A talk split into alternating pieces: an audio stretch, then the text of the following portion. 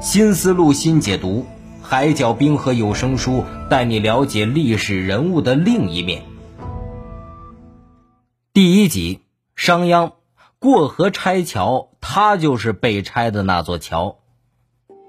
当人们谈起法律，大概都有两种共同的感受：一种是法律真是专业人士才能懂的呀；一种是罗翔的课你没有看过吗？这两种感受恰好说明了一件事儿，那就是明明生活中都会遇到各种各样与法律法规相关的事情，但法律知识跟普通老百姓之间似乎总有一层透明的壁垒，咱们普通人只能睁着眼往里瞧瞧，却总看不清里面是什么。都知道很有用，但又说不上哪里用得上，盼着有人能给咱们好好讲讲。而罗翔。一位法学教授，正好就是那个给咱们普通人讲法普法的人。看过罗翔老师的普法视频，都说他是一个深谙讲学之道的人，总能把枯燥无趣的法律条文运用生动有趣的语言，结合真实案例，给大众把法律和案件剖析的清清楚楚、明明白白，这才是真正的普法。不过我们细想。在普法之前，是不是得先有法呀？大家都知道，我国的第一部宪法是一九五四年颁布的。再往前看，历朝历代都有自己的法规。但是要说历史上影响最大的立法事件，那就不得不提大秦国著名的法律人商鞅。商鞅生活在先秦时期。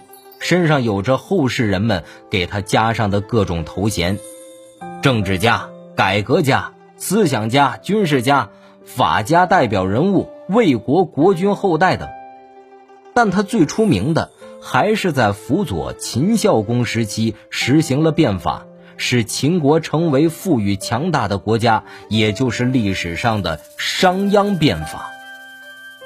为什么说他是法律第一人呢？难道先秦甚至更往前的夏商周时代就没有法律吗？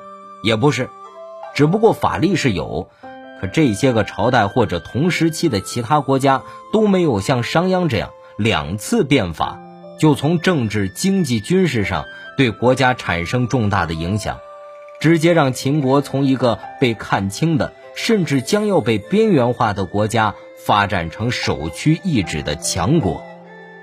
也许有人疑惑了。秦国不是统一六国吗？他怎么会是边缘化的小国呀？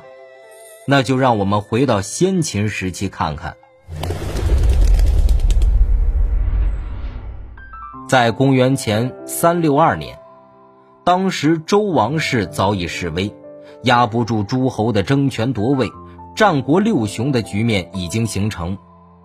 这一年，秦孝公登上了秦国的王位，然而秦国的处境并不乐观。秦国地处偏僻的雍州，虽然不参加中原各国诸侯的盟会，但这样被诸侯们疏远，像夷狄一样对待，被逐渐边缘化的局面，对秦国十分的不利。秦孝公很清楚，若不改变，秦国早晚被其他诸侯吞并。可他的目标是要恢复秦穆公时期的霸业呀，于是就在国内颁布了著名的求贤令。命国人大臣献富国强兵之策。商鞅正是听到了这个求贤令，才马不停蹄投奔秦国。要知道，他此前在魏国不仅不能一展所长，还被人在背后偷偷打小报告，说要是魏惠王不用商鞅，那宁愿杀了他，也不要给他机会效忠别的国家。现在秦国求贤若渴，此时不来，那还等什么时候啊？于是。商鞅带着李悝所撰的法经前往秦国，等真的见着了秦孝公，就想直接宣讲宣讲他的法学主张。但也许是有了魏国不待见法家学说这个前车之鉴，他话到嘴边就变成了地道之术，再把自己的主张悄悄植入了其中。本以为可以成功的，没想到秦孝公听的是直打瞌睡，完了还直言：“你这人太狂妄。”不可任用。想想也是啊，现在坐在王位上的人是秦孝公，一个小小的商鞅又没做过帝皇，也不是帝师，更没有任何官职或受学子推崇，哪里轮得到他来讲地道，教秦孝公做事儿啊？此次面见之后，商鞅又来了几次，王道之术、霸道之术轮着来游说。虽然秦孝公有所肯定，但并没有采用。这一下，商鞅终于懂了，都怪自己在看着求贤令的时候没看明白。只看到“求贤”二字，没看到富国强兵的目的啊！于是又去见了秦孝公，这回就大讲特讲富国强兵之策，把法家主张无声无息的植入其中。这次秦孝公就听得特别的入迷了，两人连着聊了好几天都不觉得累。商鞅在秦国待了三年，在公元前三五九年，时机终于成熟了。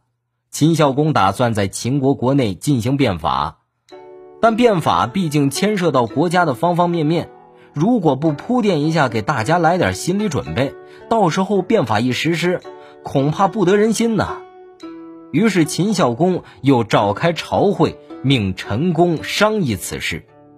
果然不出他所料，大殿之上反对变法的人说起道理都是一套一套的。一顶不遵法理的帽子就扣在变法人士的头上。商鞅一看，理智我可能不比你们擅长，可法治这一点，在座各位都不是我的对手。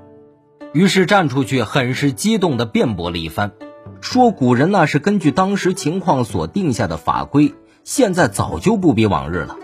再说你看看那些遵循古法礼教的，不也都灭亡了吗？咱们就是要与时俱进。现在秦国这情况再不变，以后可就没机会变了。这一番饱含历史进化思想的观点输出，打得对面反对派是毫无还手之力。秦孝公一看，嗯，很好，就拿捏这一点，好好做舆论宣传，加快推动变法。行动派做事儿那就是迅速，就在变法之争落幕之后三年，新法就出台了。秦孝公在公元前三五六年命商鞅在秦国国内颁布垦草令，拉开了全面变法的序幕。别看“垦草令”这三个字看起来像是讲讲怎么开垦种植，实际上它抑制商业发展，把农业的地位提高了不少，刺激农业生产，直接重塑了社会价值观，同时还削弱贵族官吏的特权。让国内贵族加入到农业生产中，并且实行统一的税租制度等改革的方略。贵族们大概万万没想到，一次变法让他们最终的归宿成为了种地。又过了六年，商鞅开始了第二次变法，像统一度量衡、废除井田制，就是在这时发生的。除此以外，还有开阡陌封疆、治原田、允许土地私有及买卖、推行县制、出为赋、凡诗书而明法令、色司门之请、禁游宦之民、执行分户令、禁止百姓父子兄弟同居一室等一系列的改革措施。回看变法刚刚开始的时候，秦国民众都说新法令太不方便了，但据记载。变法实行多年之后，民众都适应了新法，出现了道不拾遗、山无盗贼、家几人足、民勇于公斗、怯于私斗、相议大治的大好局面。后世有评论商鞅的刑法过于严酷，甚至包含军政思想。但不可否认的是，秦国通过这两次变法，跨越了弱国和强国的鸿沟，踏上了强国之路。一如秦孝公所愿，让秦国在短时间内获得了争霸天下的资格，而为秦国搭建这座跨越鸿沟之上的大桥，就是商鞅，或者说他本人就是这座桥。然而，秦国踏着这桥走了过去，转身便把桥拆了。公元前三三八年，秦孝公去世，由太子嗣继位，即秦惠王。据史书记载，秦孝公病重的那些年，军政大权全在商鞅的手中，秦国内部的权力斗争日益的严重。等秦孝公离世，先前因变法而利益受损的贵族官僚，以及曾经因触犯法律而被商鞅惩罚的公子虔，几方势力勾结在一起，趁机给商鞅编织了多个罪名，诬告他谋反。于是秦惠公便下令追捕商鞅。商鞅大抵是知道自己留在秦国是难逃一死的，因为最支持自己治国主张的秦孝公已经不在人世。他为了推动变法，早已得罪了不少的高官贵族、门阀世家，于是最后逃回了自己的封地，起兵攻打郑县。要是赢了，还能够有一线生机，但这下便坐实了他谋反的罪名。秦惠王听闻此事之后，立刻派兵征伐。这时的秦国，兵强国富，又岂是商鞅靠少少的封地兵将能够撼动的？战事结果毫不意外，商鞅失败战死，其尸身被带回咸阳，处以军列之刑后示众。但不知道秦惠王是否害怕商鞅家族会出现第二个商鞅，帮着别国发展，成为秦国的心腹大患。总之，他下令诛灭了商鞅全家。商鞅虽然已死，但新法依然在实施，并没有废除。有人细品这段历史，秦孝公为了复国，任用了商鞅。商鞅通过变法实现了秦孝公的理想，同时从民间到贵族官员，他得罪了不少人。秦国富强了，秦孝公去世，利益受损的官僚贵族意图反扑商鞅，秦惠王大手一挥，把他推了出去，杀了商鞅，向天下交代。只不过新法用着挺好的，就不必改变了。合着变法这事儿，美名都是君王的，恶名全由商鞅担着了，似乎有点不厚道吧？其实史书早已经给我们揭示了一个道理：飞鸟尽，良弓藏；狡兔死，走狗烹。秦国君主任用商鞅是大势所趋，舍弃他也只不过是顺势而为罢了。或许商鞅在举兵之初也早已看清楚这场战事的结局，自己命运的终局，只是不知道当他面对秦国征讨他的军队时，内心会翻起怎样的波澜。本集播讲完毕，喜欢的话欢迎点赞、订阅、收藏，后面更精彩哦。